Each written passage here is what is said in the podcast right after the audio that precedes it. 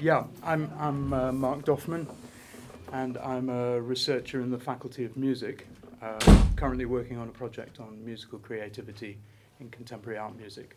But I'm not really going to be talking about that. Um, it's about another project which I hope is of interest. And I, I've um, called this little spiel Academics Nil Musicians One at half time. And the subtitle is How Do We Convince the Wider Public and musicians themselves that uh, what we do in academic work is valuable. And I'm just getting my glasses out. Because I'm good at point 14, but by the time it gets to point 11, I'm less good at that. Um, so, very, yeah, uh, just a, a, couple of points to make, really. Um, you know, first, a general point. Although music's a, a, a central part of our life, there's a very interesting resistance that I perceive as an academic on the part of um, musical publics and musicians themselves, perhaps in particular, about the relationship between discourse and music. And I think in part this goes back to a sort of 19th century view of music as an autonomous, self sufficient object, you know, Edward Hanslick notably, that's, that's very persistent. At the same time, obviously, music is a central part of our social world. So th- th- there's this interesting collision between the idea of music being quite separate, something we can't talk about, it's beyond words, it's about our feelings, and something that clearly uh, is part of our everyday experience of the world and about which a lot gets written and talked. So, if, if there's one general point about how we communicate, how do we convince people of the value of academic uh, work, it's this idea that talk and music are not as separable as the sort of romantic fallacy about music might, might uh, allow us to think. Um, that's a, a, general point, but more specifically, I wanted to give you an example from a project I was involved in at the Open University before I came to Oxford, uh, which came up with all sorts of interesting um, issues and problems about the relationship between academia and the wider public, uh, or the wider public sphere of music. And this was a project called What is Black British Jazz? And it was a project in part about understanding race and music, um, ab- about how British cultural life is expressed through music of the black diaspora. Um, what's the nature of musical identity? and in part also a musical history of um, black migration to the UK. So the, the, the, there are a number of things that we were that we were looking at, and what was interesting for us as the researchers was the mix of approval and opprobrium that we received from different parts of the public sphere.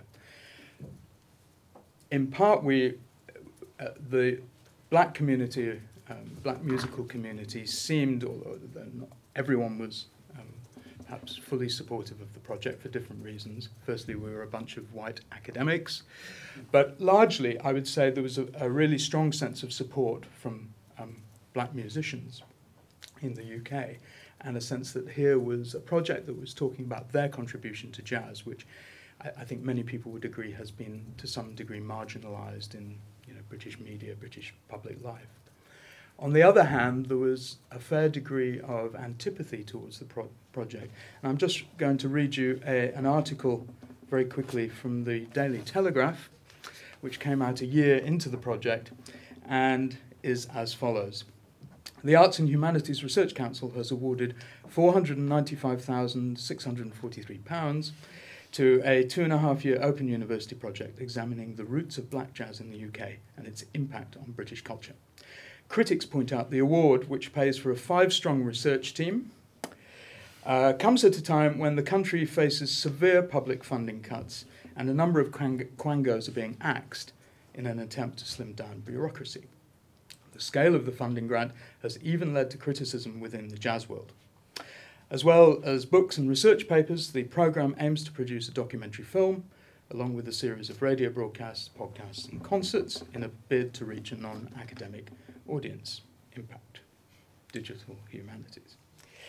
But the decision to award such a large sum of money to the project has angered many in the more traditional wing of the British jazz community. And then the article cites a number of people. I'll just read bits from this huge number of people who had things to say. This is Jim Simpson, who organises the Birmingham Jazz Festival.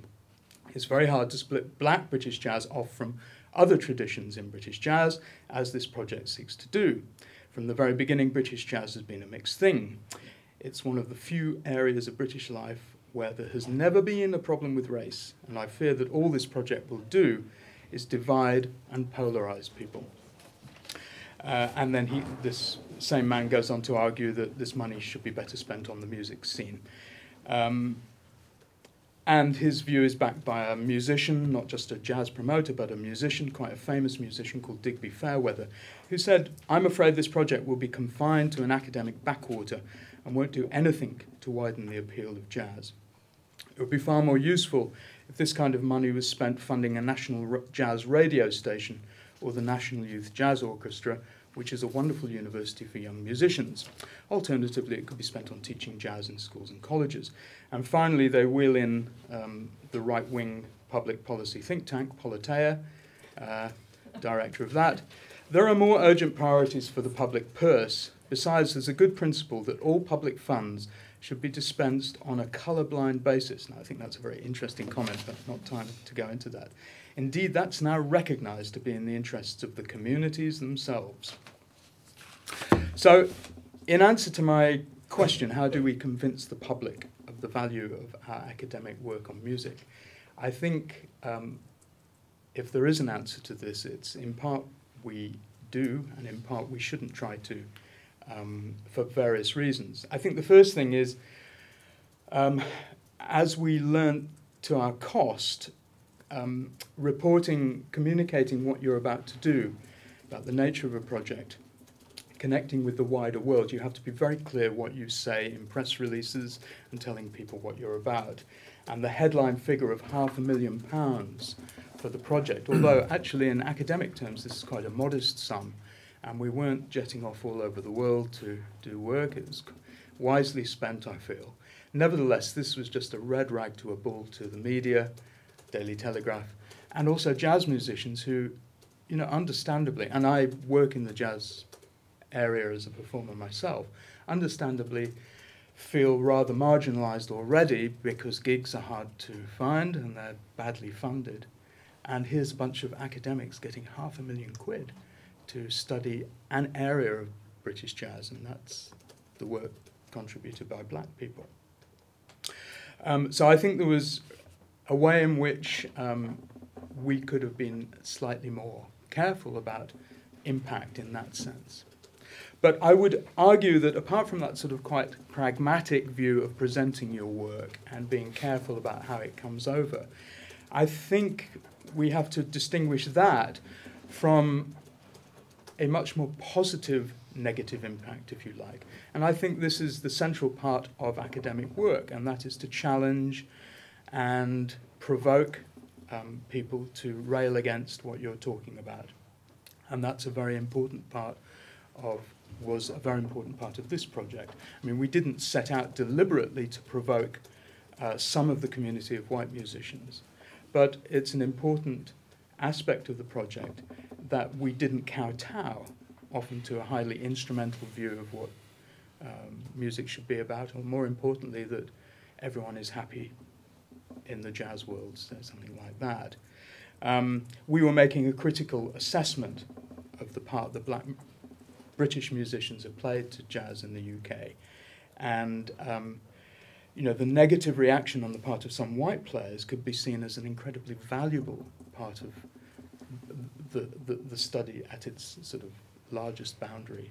Um, this relationship between what people feel should be talked about and what we felt we should talk about. I mean, am I okay for time?